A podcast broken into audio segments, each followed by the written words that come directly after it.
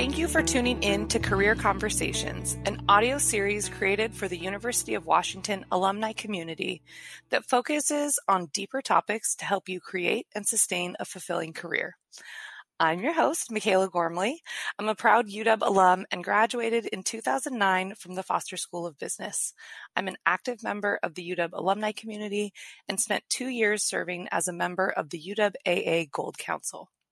Today's topic is combating ageism in the job market, and I am thrilled to be joined in this conversation by Elizabeth Atcheson.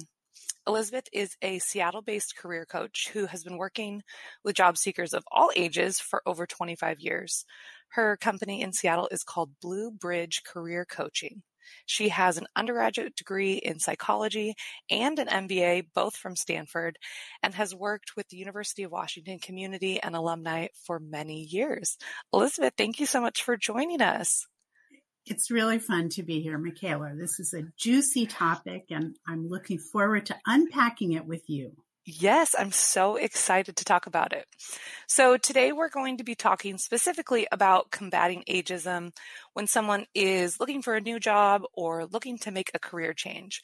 But uh, when I've read your work or heard you speak about this topic in the past, I find that your strategies and tips are really great for anyone who's in career trans- transition.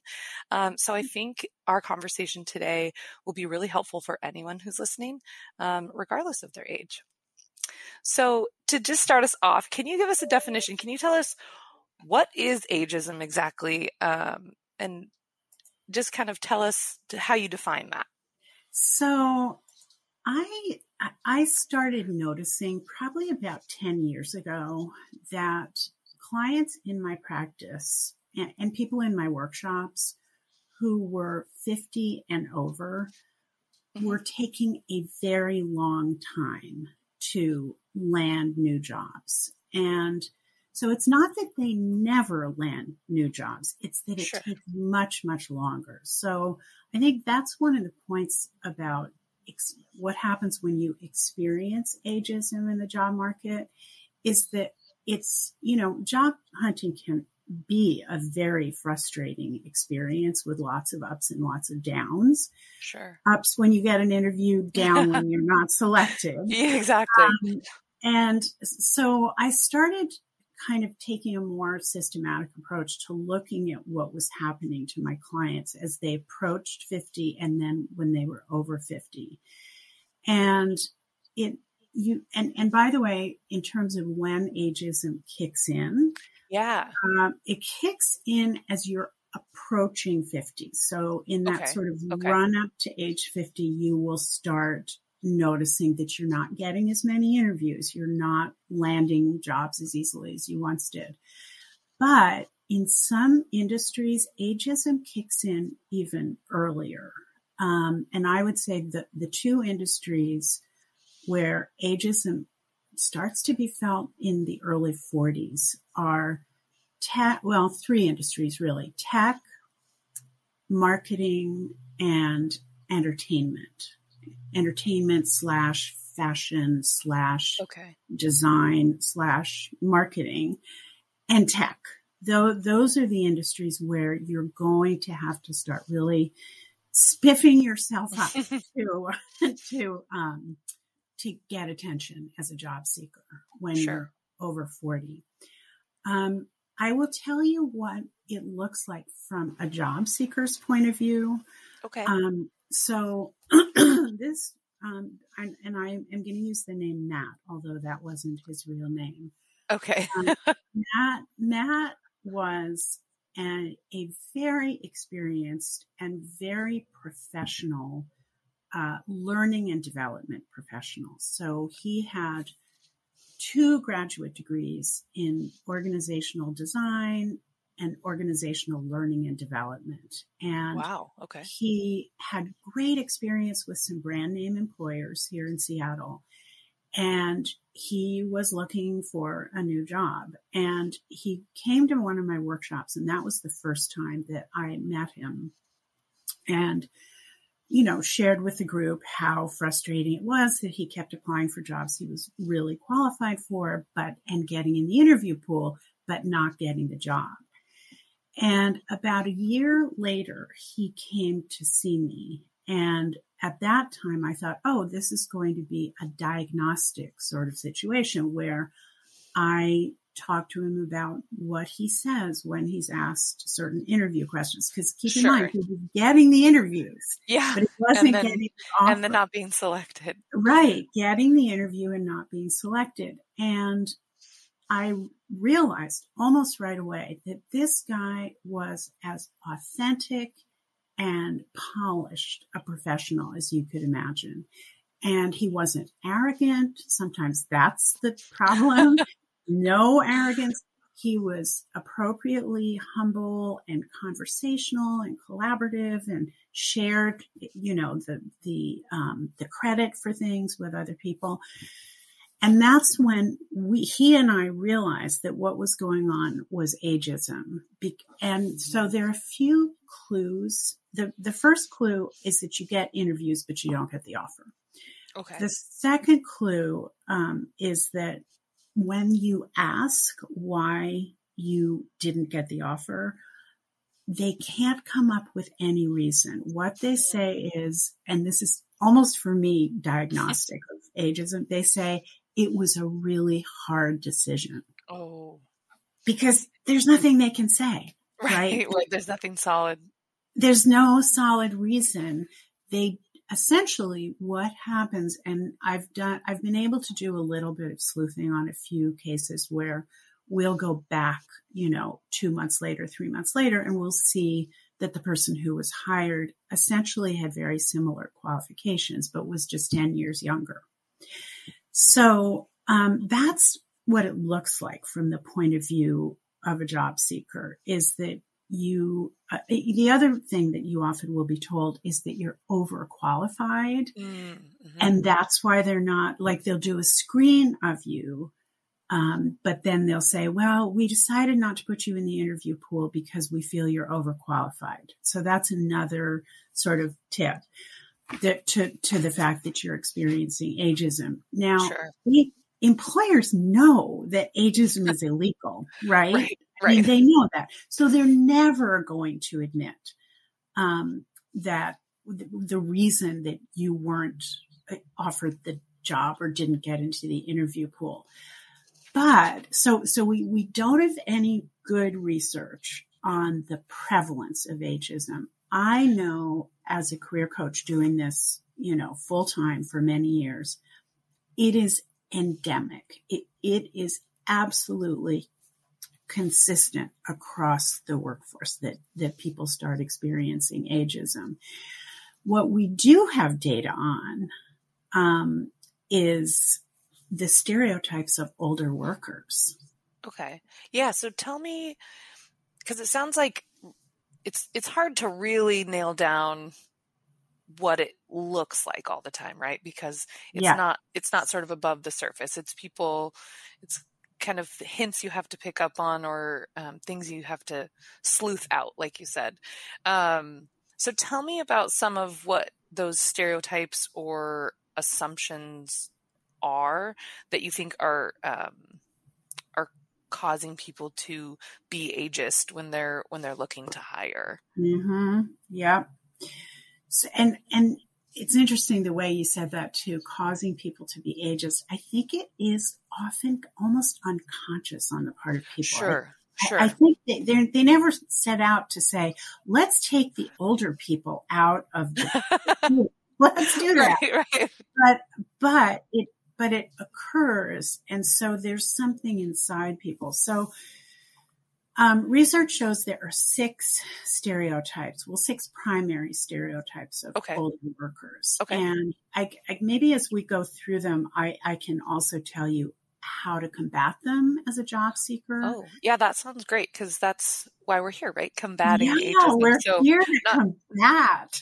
not to just tell us what it is, but to see how or to figure out ways we can we can fight against it. Yes. So, so yeah, yeah, let's go through some of the stereotypes and then um, how we can can work to fight against those. Awesome. So the first stereotype is that older workers have less energy, get tired more easily.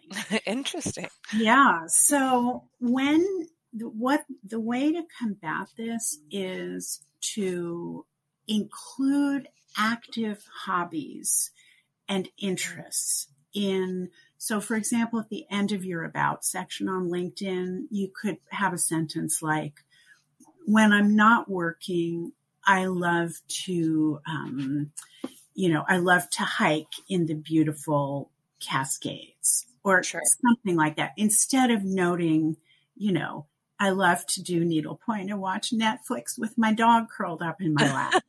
Right? Which, which, we, I, which is great. I love doing that too. we love to do. We all love to do that.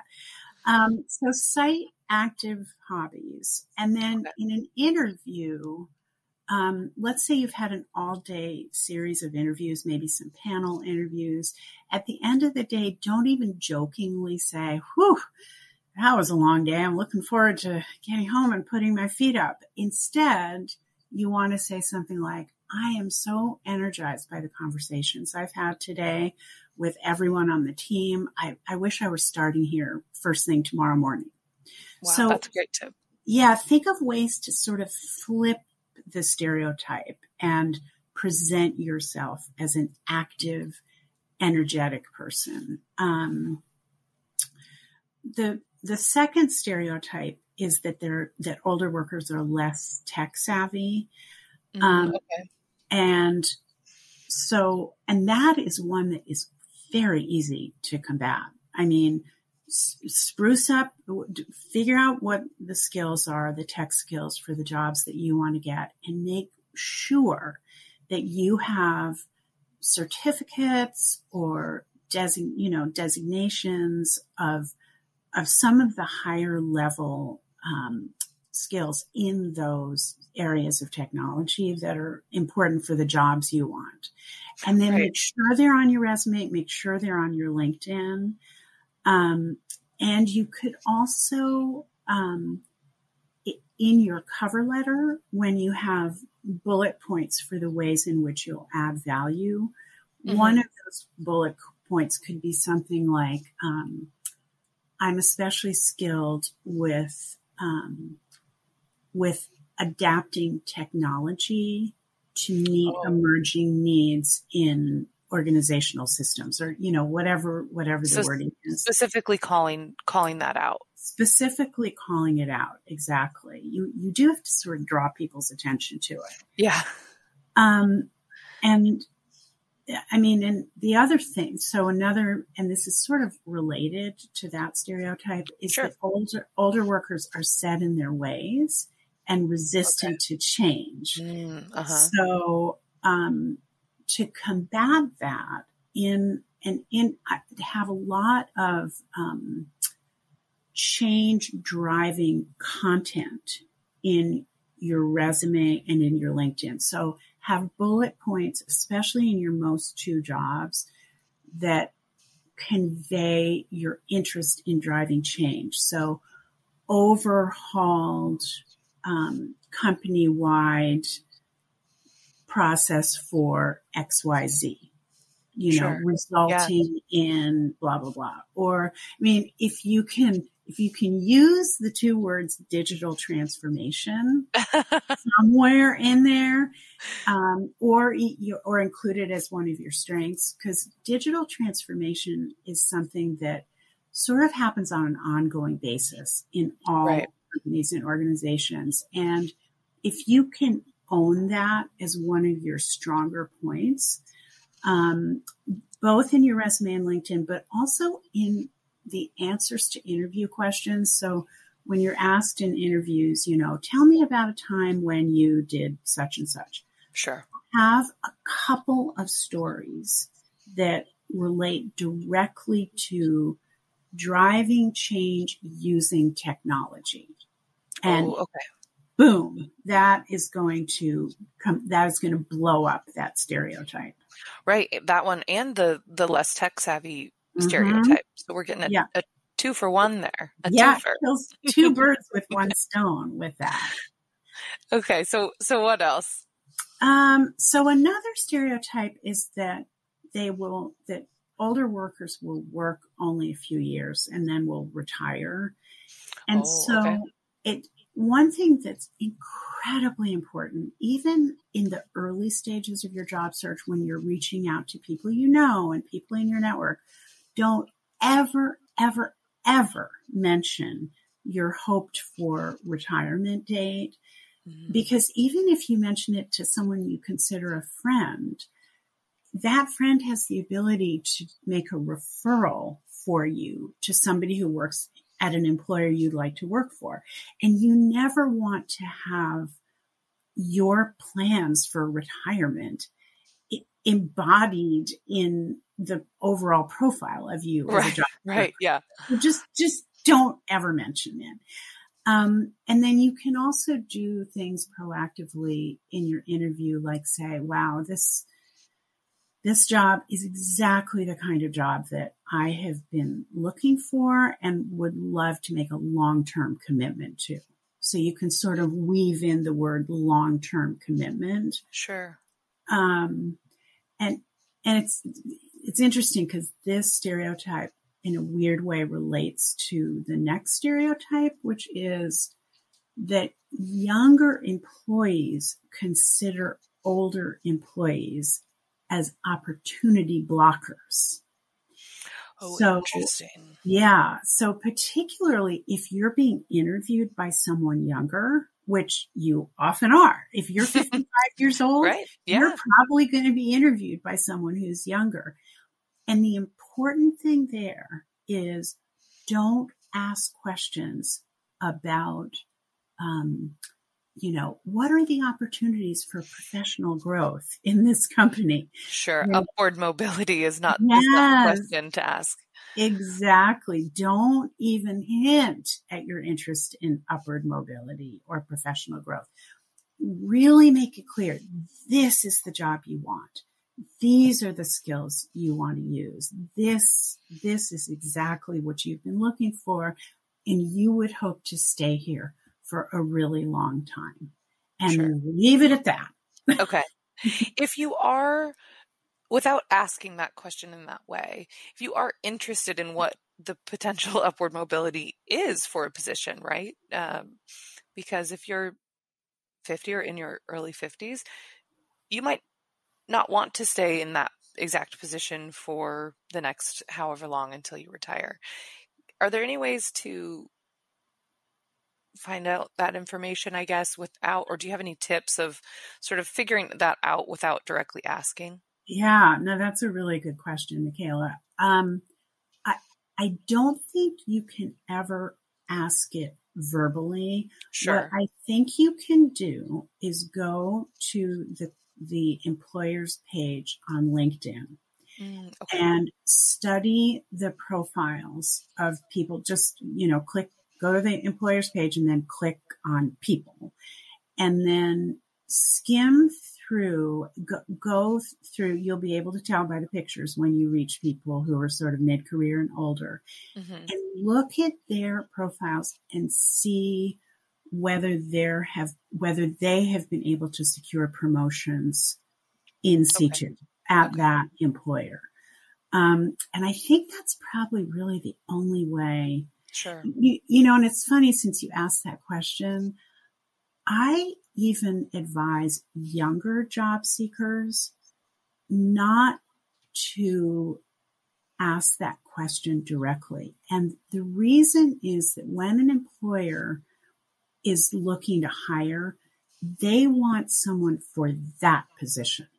Right. And and I hate this sounds sort of crass, but at that moment, they don't care about your professional growth. You're you're the one who has to care about your professional Right. growth. Yeah.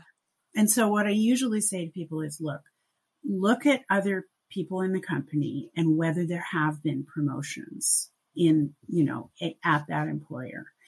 And you'll get a pretty, just skimming through the people um, on LinkedIn, you'll get a pretty good idea of how that works. Um, the question though that you can ask is um, the question about professional development, not professional growth, but professional development. Does the employer um, have a budget each year so that employees can attend professional development sure symposia okay. or take certificates right or, learning new new skills yes. or or brushing yes. up on on yes. most relevant topics that sort of thing. Yes and that is a really good question to ask if you're a younger seeker or an older job seeker because it signals that you want to stay right on top of right on top of all the latest and you know sort of best practices in your field. Yeah. Great did we did we cover all of the stereotypes or do you have I, any any others I for us? I think so. I mean the only other one but we've sort of covered it is um, that there's that older employers employees are, have obsolete skills. Oh, okay. um, and i think the the way to combat that stereotype is to make sure that you are in your resume and in your LinkedIn and in your interview answers and cover letters that you are using the current jargon for your field. Um, so, and, and where you'll find that jargon is in the job postings because oh, okay. the job postings, like if you look at sort of a random sample of job postings from say 10 years ago, you'll see that the jargon develops over time, right? You yeah, know, it might, it might once have been chief human resources officer. Now it's chief people officer. I mean, and there are many, many examples like that where the jargon keeps evolving and you as an older job seeker need to use that older jar, that newer jargon. Right. Right. So yeah, I think we've covered and, and in having this conversation, Michaela, about combating the, the, um, the stereotypes, what I hope we've really conveyed is that you have to be proactive. You, you can't just like like you can't just let this knowledge sink into your brain yes. and then say, okay, now I know what all the stereotypes are. That's not enough. You actually have to do some stuff. And I, sure. I hope we've laid it out specifically enough so that people will know what they actually have to do. Yeah, I hope so. So, um, just to kind of say what they are again, because um, I think it's such a good list, is some of the stereotypes are that older workers might have less energy, might be less tech savvy, um, and sort of resistant to change. Um, that they might only want to work for a few years and then retire. We talked a, a lot about that one.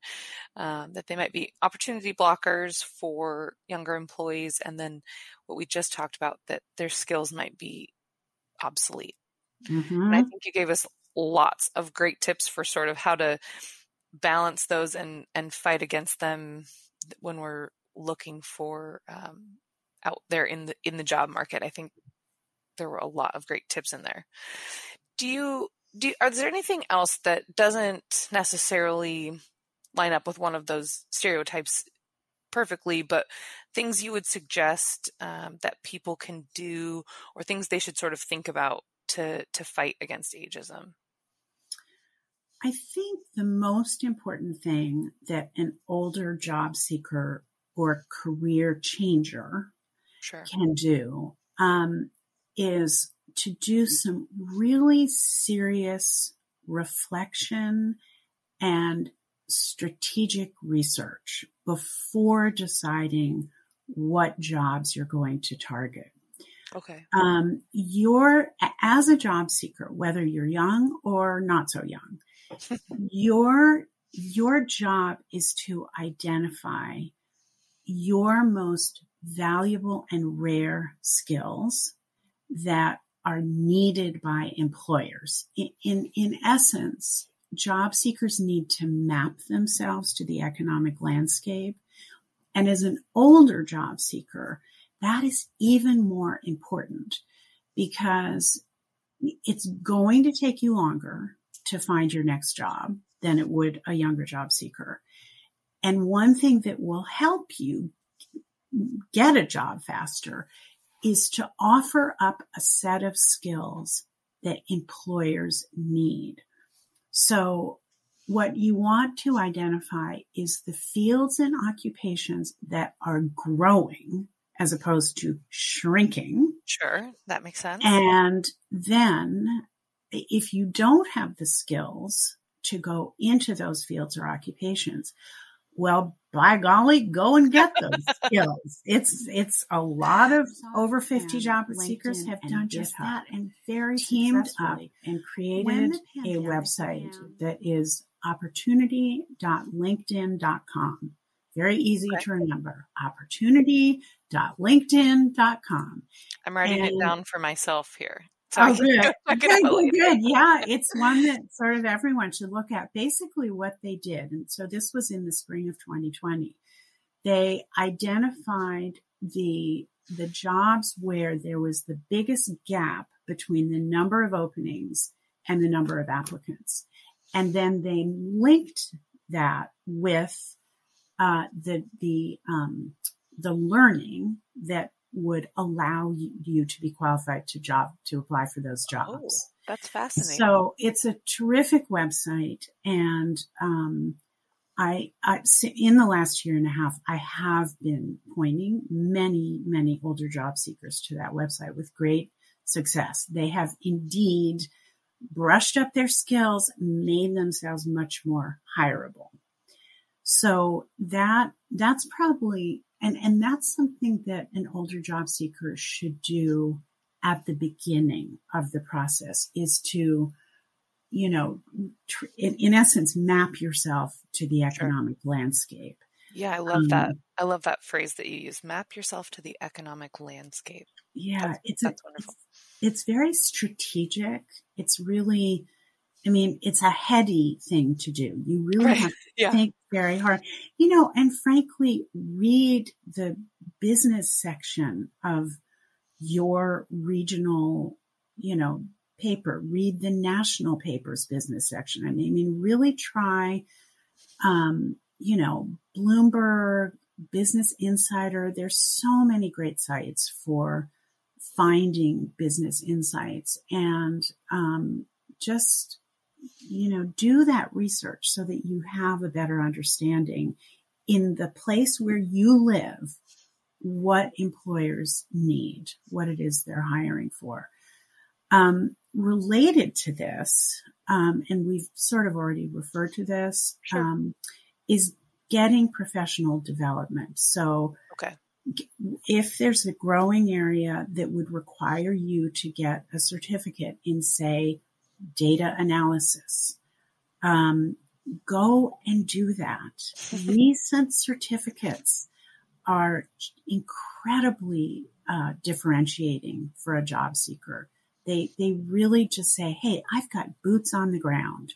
Right. I am doing I am doing this, and I have a certificate, or will have a certificate to show right. it." And by the way, this is a little tiny tip.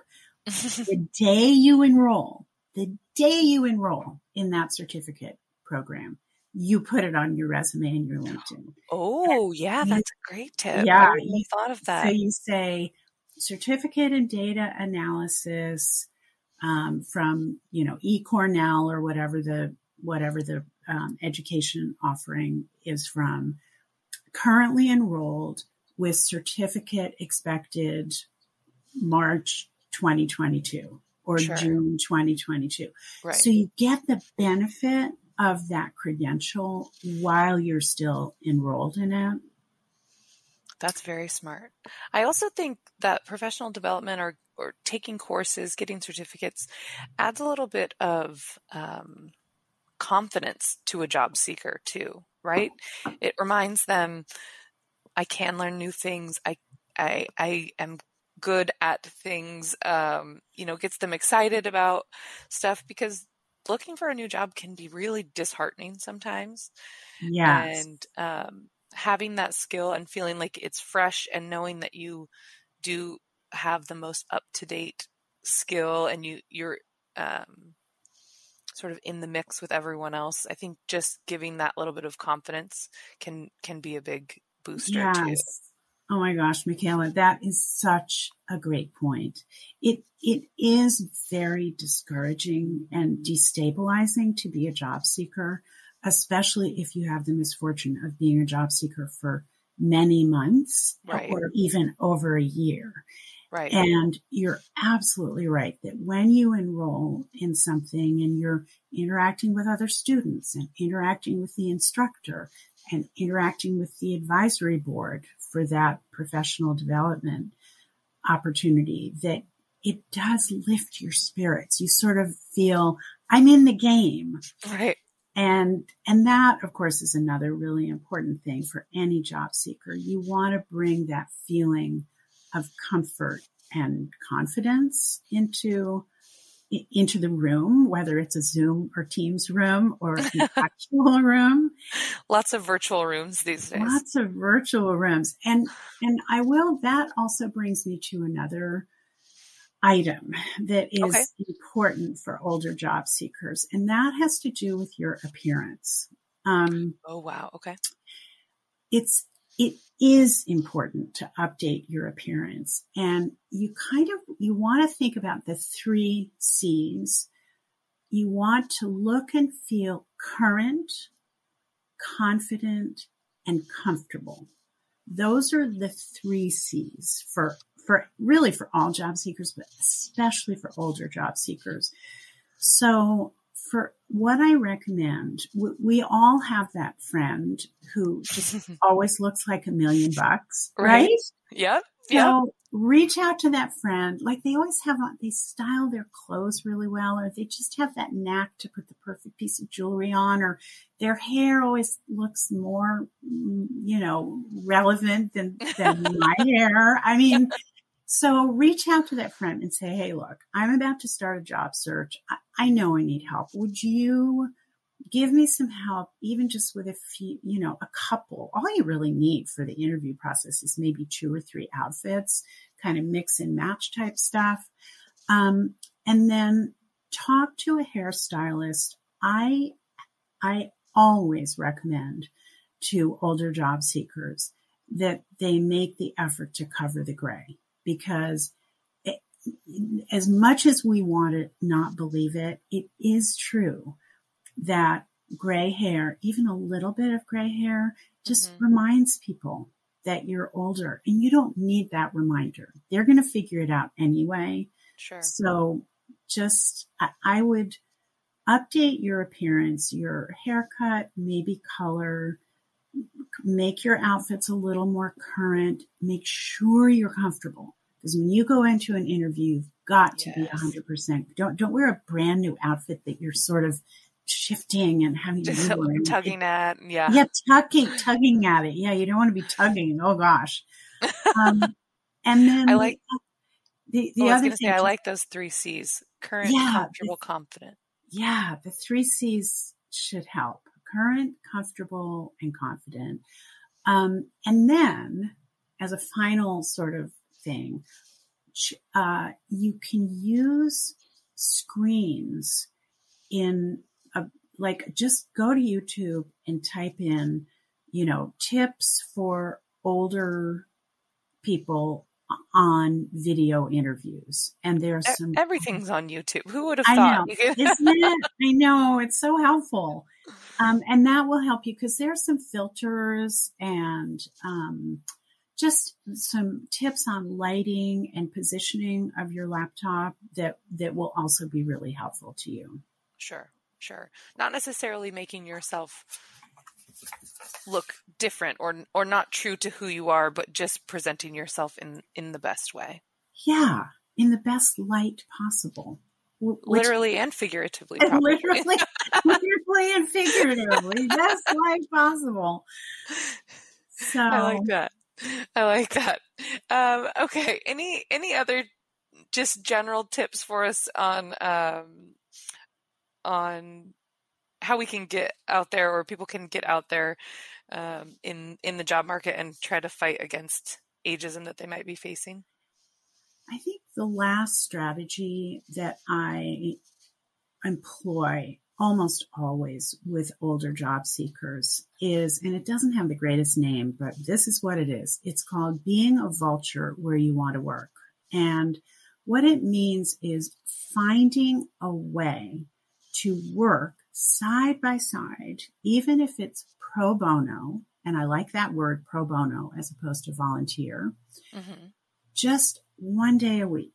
So if you are truly out of work, I advise job seekers to offer one day a week pro bono to an employer, a big employer, because that way there'll be more openings as time goes by. Um, doing the thing that you do, bring your skills to that employer. And you want to be strategic with who you reach out to. Um, and, uh, you, as I said, you definitely want to target an older employer and one, or, sorry, a bigger, not an older employer, a bigger employer, um, so that there will be more jobs opening over time.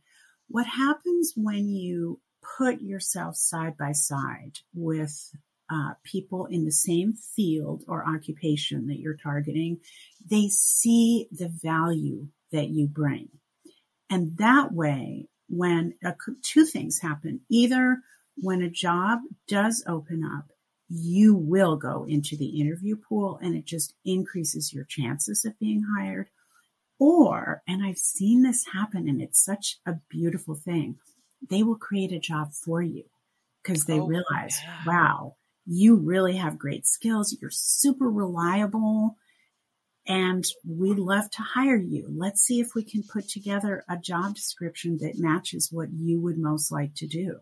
That's a beautiful moment for an older job seeker and it does right. happen. Right. Yeah, they they recognize your value and say, "We're going to find a way to get you on our team even if it means we have to to create something." Yeah, exactly. And you know, even if and I've seen this happen too, even if they say, hey, you know, initially we can only afford you 25 to 30 hours a week. Is that, is that good? Your answer to that is yes, that is good. 25 to 30 hours is better than zero. Right. And it just makes it that much more likely that you'll be tapped for full time work or that they'll simply expand your responsibilities. Sure. You know, Michaela, I've been thinking that one of the things we haven't covered is one of the biggest assets that older job seekers have is your network. And this is something younger job seekers don't have. So yeah. yay, you have an asset that younger yeah. job seekers don't have. Yeah, I'm. I bet this is where you're going, and uh, this is. I wanted to talk to you, so I'm glad we're on the same page. Is we've talked a little bit about resumes and LinkedIn, but how do we use LinkedIn better, and how do people use it to their advantage? What are um, what are some ways to really get yourself out there? Because LinkedIn can be sort of a it's sort of a I don't even know the word for it. It it can be a little bit intimidating sometimes if you're um, not really versed in in the ways that you can make it work for you. Mm-hmm. Yeah, I I agree with you, and I think a lot of older job seekers view LinkedIn as the historical record of all my accomplishments. you know, almost like it could go in the Library of Congress or something like that. And what you want to do is literally flip your perspective around and start thinking of LinkedIn as a marketing tool for you. And um, there's some great uh, courses online on LinkedIn. I offer a workshop on LinkedIn that um, the first Tuesday of every month. Oh, and yeah, and that really does help people uh, use LinkedIn in a more intentional and marketing oriented way. Okay. What what LinkedIn lets you do as an older job seeker is leverage your network. Um, and I, so for all job seekers, not just older job seekers, I recommend that once you know what you're targeting, the job titles of interest to you, the employers you might want to work for, the types of roles you're especially interested in, I have all job seekers send individualized emails to uh, almost everyone in their personal and professional network, letting those people know, hey, I'm looking. I'd love your advice and suggestions. I'm starting to explore my next steps. I don't have people use the phrase looking for a job. What I do have people use is a, is more a phrase like I'm I'm looking around. The landscape has changed a lot in the last year and a half since the pandemic began. Yeah, I've been course. looking around and exploring my next steps and then get specific with that person and ask if they have any ideas for you. Um, so, and, and one of this, here's where some of the, this LinkedIn, when you start talking about LinkedIn, um, I think it's important to share some statistics with our listeners here, our UW oh, okay. Yes. So this is the first one is stunning to me, and that is that 60% of new jobs are landed because of a referral from a former or current colleague. Wow, 60%. 60%. That is a stunning statistic. And you, as an older job seeker listening to this session, you have so many former colleagues. Right. That's a huge pool of people. That's a huge asset, like you were saying. Yes, it's a huge asset. Reach out to them. Don't make the mistake of reaching out to them in a sort of group email because when you send okay. group emails, people, they don't feel the the responsibility or the interest in replying. They're just like, sure. oh, well, there she is on a fishing expedition. I'm not going to respond. I can delete this email. Sure, yeah. Send an individual email and make it personalized. Yeah. They will respond. I think um, that I think that also ties back into what you were saying about starting with reflection and really knowing what you're looking for or or what your interests might be, what direction you sort of want to head because that makes those conversations feel more purposeful and less like a fishing expedition, right? If I send mm-hmm. someone an email that says, Hey, I'm interested in seeing what the market looks like, and they might reply and say, Okay, what, what exactly are you looking for? How can I help?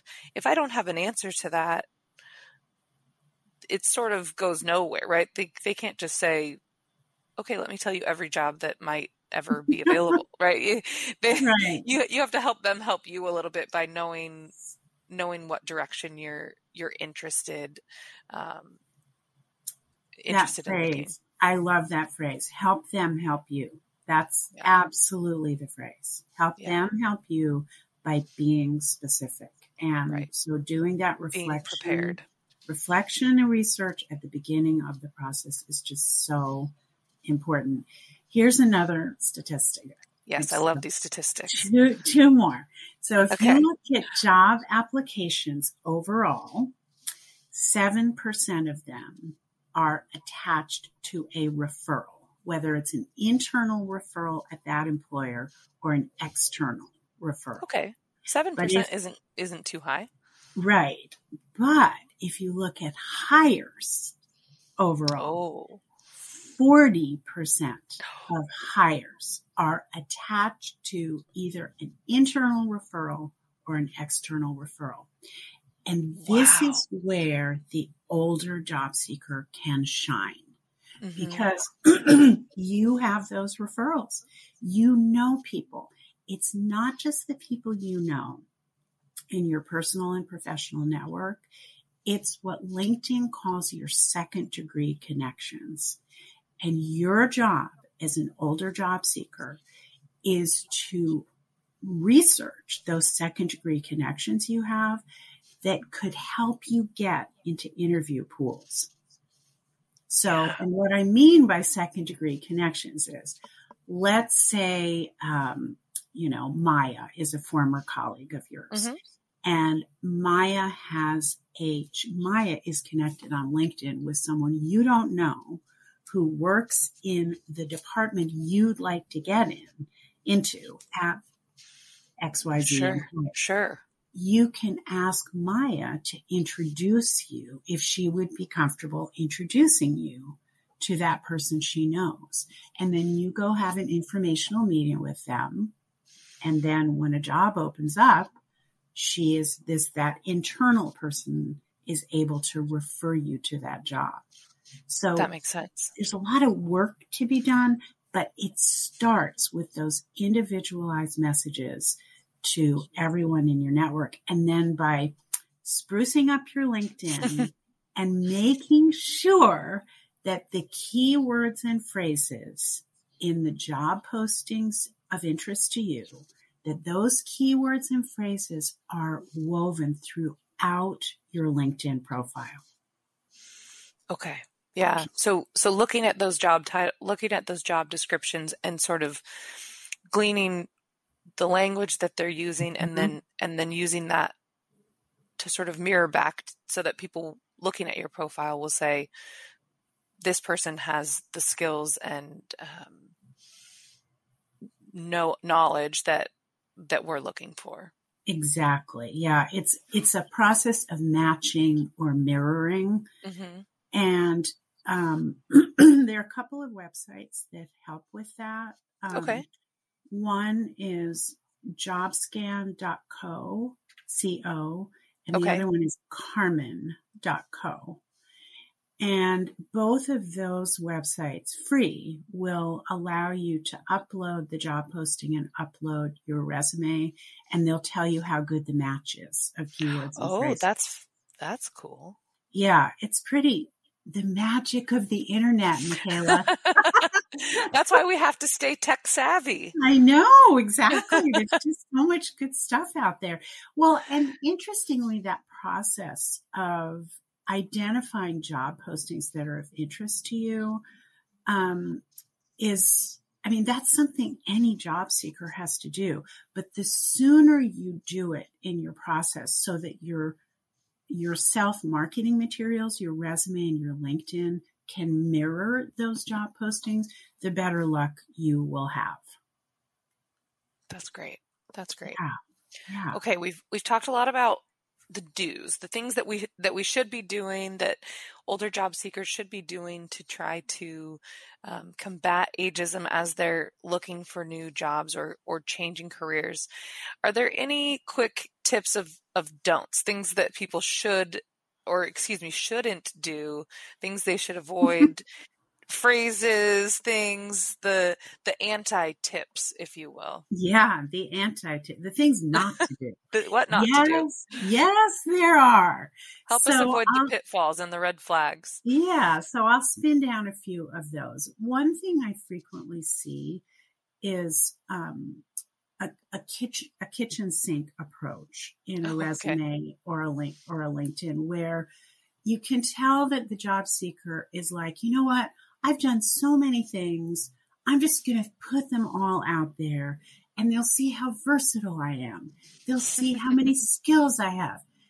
That does not work. The kitchen, everything but the kitchen sink approach doesn't work.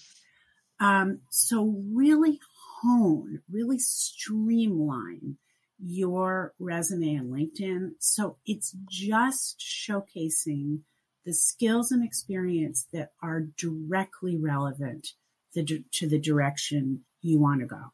So that's, that's probably the biggest mistake I see older job seekers make. They, okay. they also will use words in their about section on LinkedIn. They'll say seasoned something or other. Oh. Oh. And seasoned, no, you can. it's okay if a turkey is seasoned. Right. I was going to say we we like a good seasoned meal, we a well seasoned like meal. we like a well seasoned meal, but we don't want a seasoned job seeker. No, thank you. Um, one don't is we already mentioned, which is to ever, even once, mention your hoped for retirement date. Just put that out of your mind.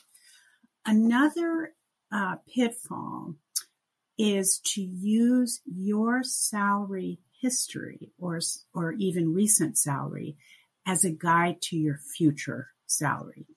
Okay. Your salary history is literally 100% irrelevant. What is relevant is the salary that that employer is willing to pay for that job.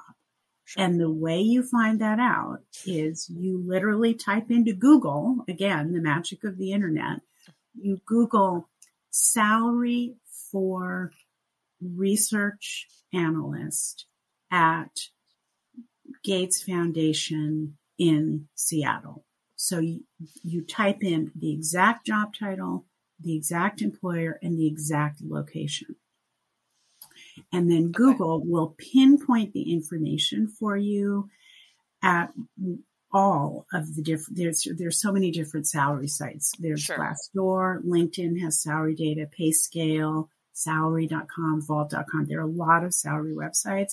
Let, let Google do the work for you. Okay. And then you'll be able to identify a range that is in the comfortably in the middle of all those numbers. And then that's when they ask you what your salary expectations are, that's your answer is the range you know they pay for that job. Sure.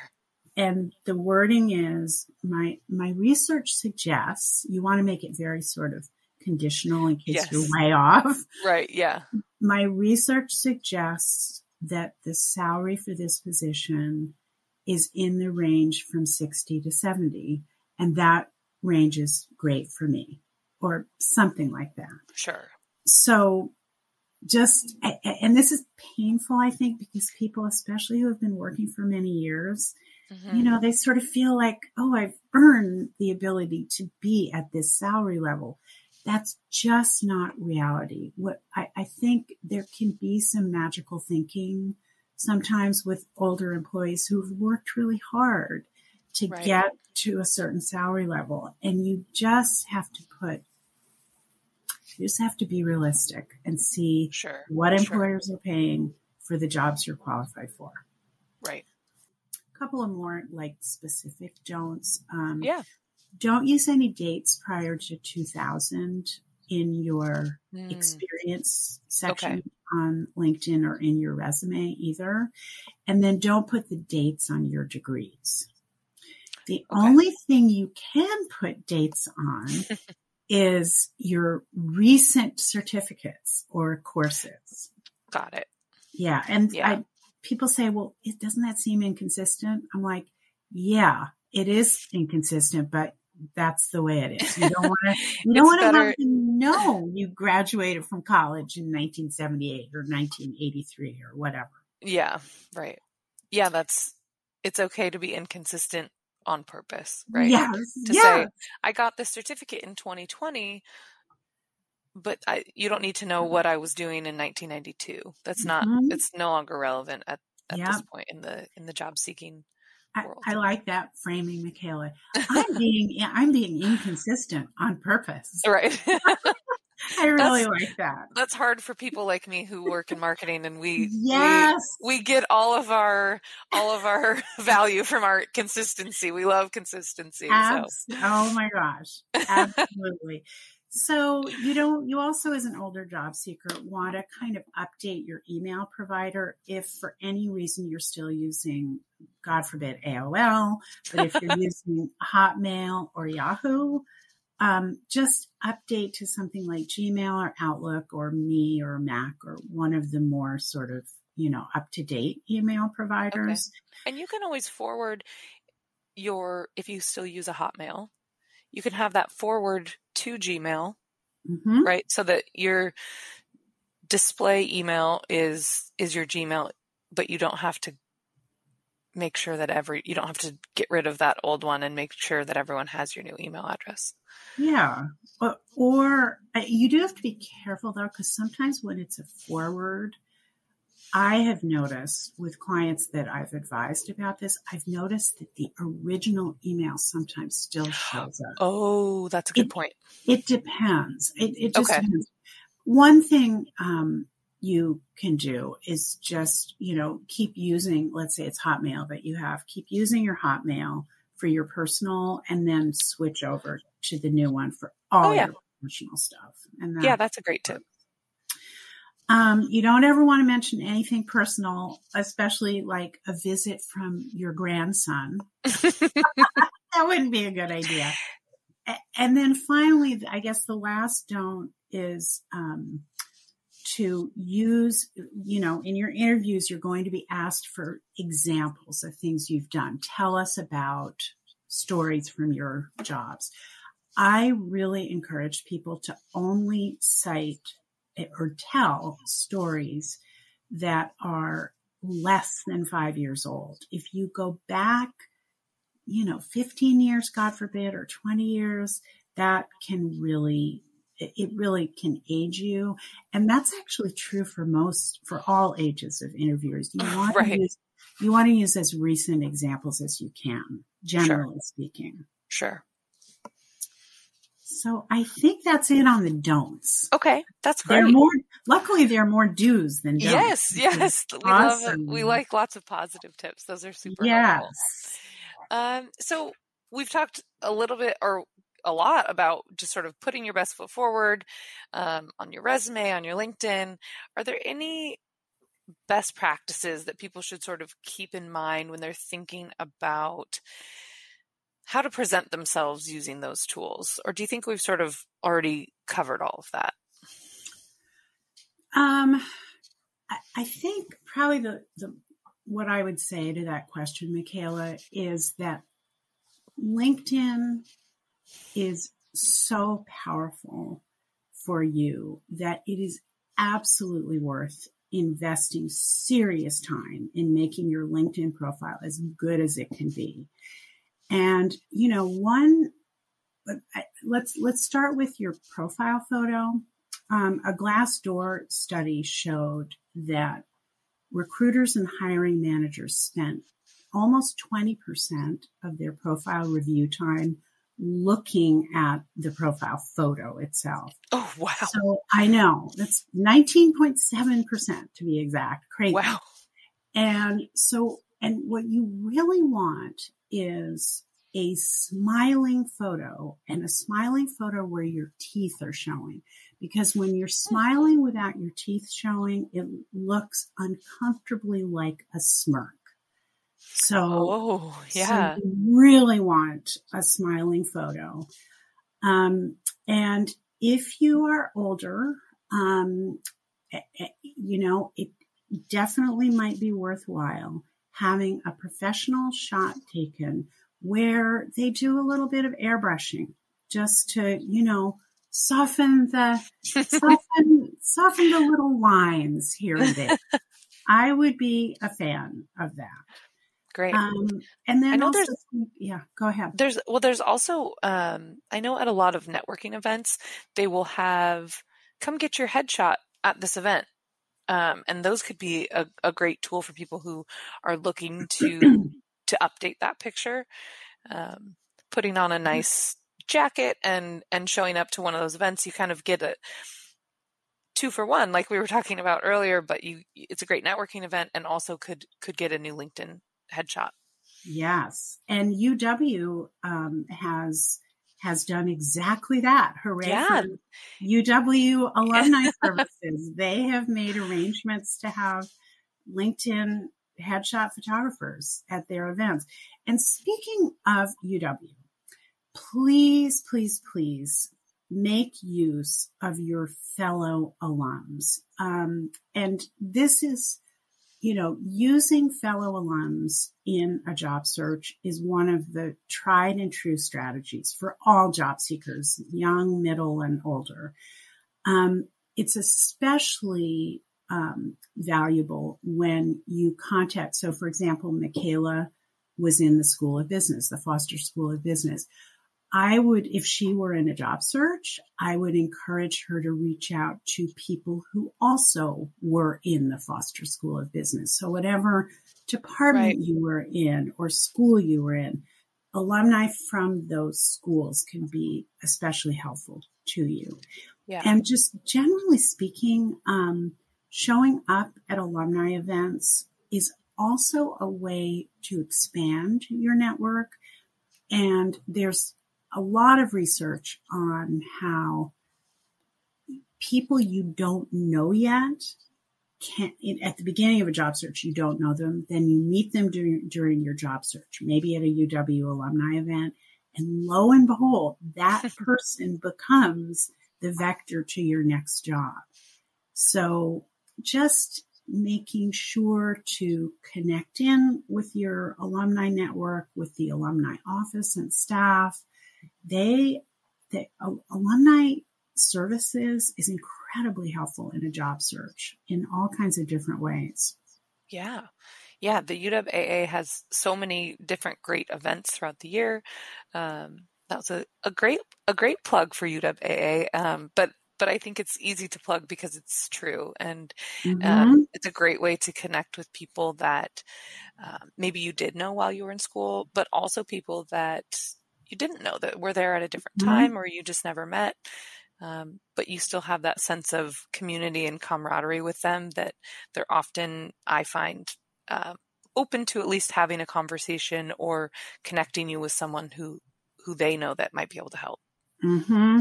Absolutely. Those secondary connections again. Mm-hmm.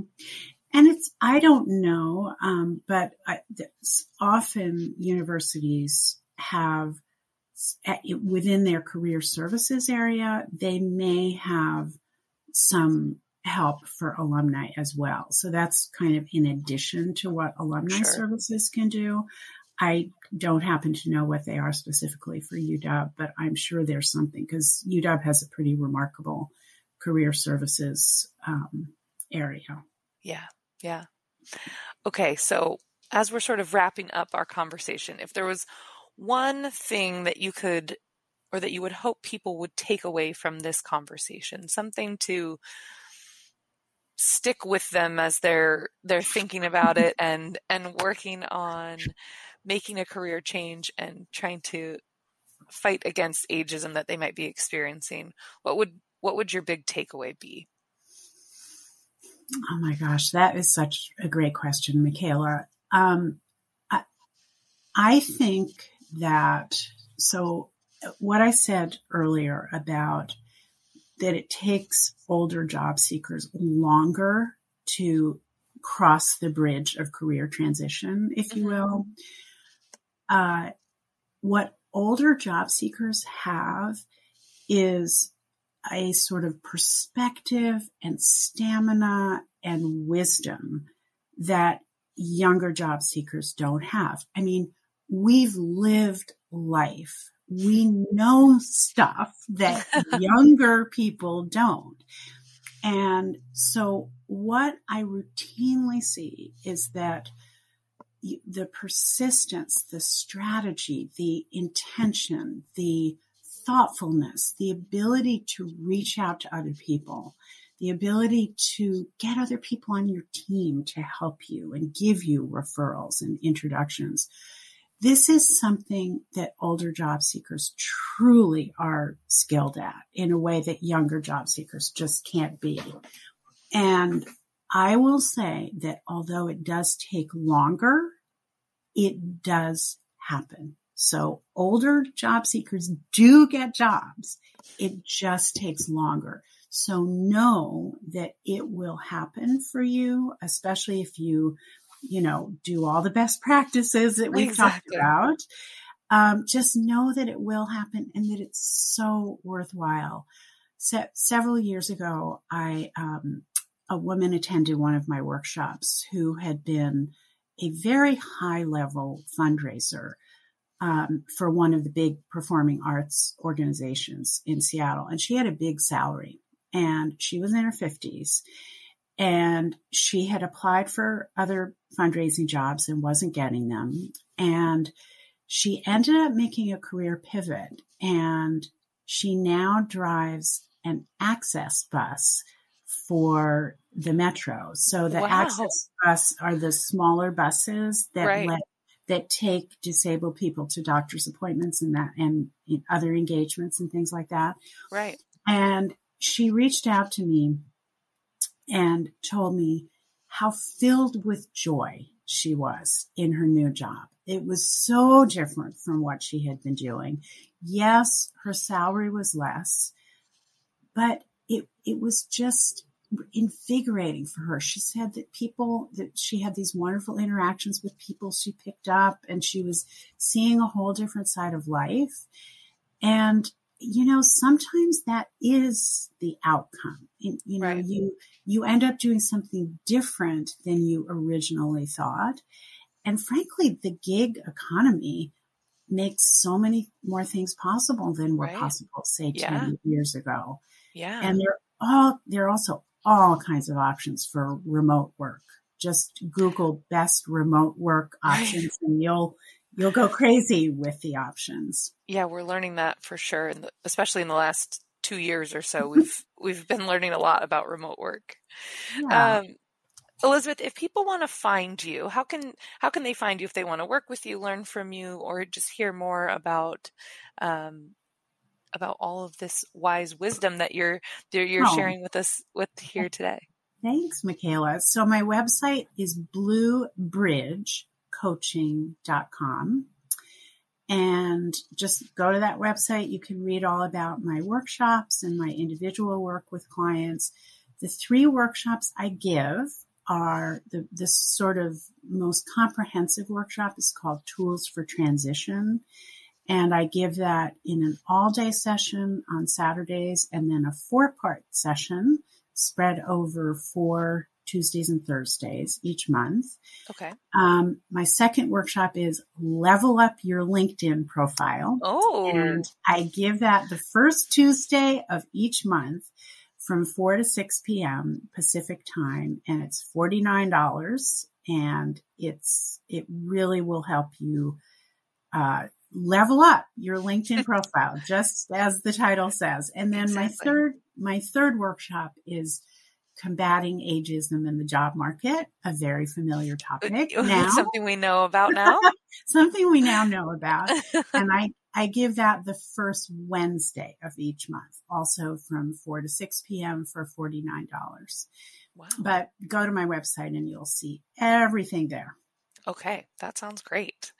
Uh, well, thank you, Elizabeth, so much for joining us. I know I learned a lot, um, and I know that people who are listening today are are going to learn a lot as well. Whether or not they're an older job seeker who is looking to to make a change, um, or really anyone, people of all ages who are in the job market and and trying to find something that's a good fit for them. So I'm just so grateful to be able to spend the time with you. Um, I'm and um, glad to glad to chat with you. And thank you so much for your time. Oh, Michaela, it has been so lovely talking to you. And good luck to all you UW alumni out there. You're going to do it. They're going to do it. We all we believe in them. We do. All right. Thanks so much. And thanks to all of you for tuning in to Career Conversations. This series is one of many programs and events created and supported by the University of Washington Alumni Association. It helps keep alumni, students, and friends connected to the university and to each other. If you haven't already, you can create your profile on Husky Landing, the professional networking platform designed specifically for the UW community. Husky Landing's algorithm makes it easy to meet fellow Huskies based on your shared backgrounds and interests. Built-in tools make it simple to engage with others, join or initiate conversations, find career resources, workshops, and more. It's a great tool built just for the UW community. If you are on LinkedIn, you can join the UW alumni group. It has more than 35,000 members, and it's another great tool to make UW connections. Throughout the year, the UW AA creates and promotes helpful career content and workshops. So be sure to look out for those opportunities on Husky Landing and at uwalum.com. I'm your host, Michaela Gormley. Thanks so much for listening and go dogs.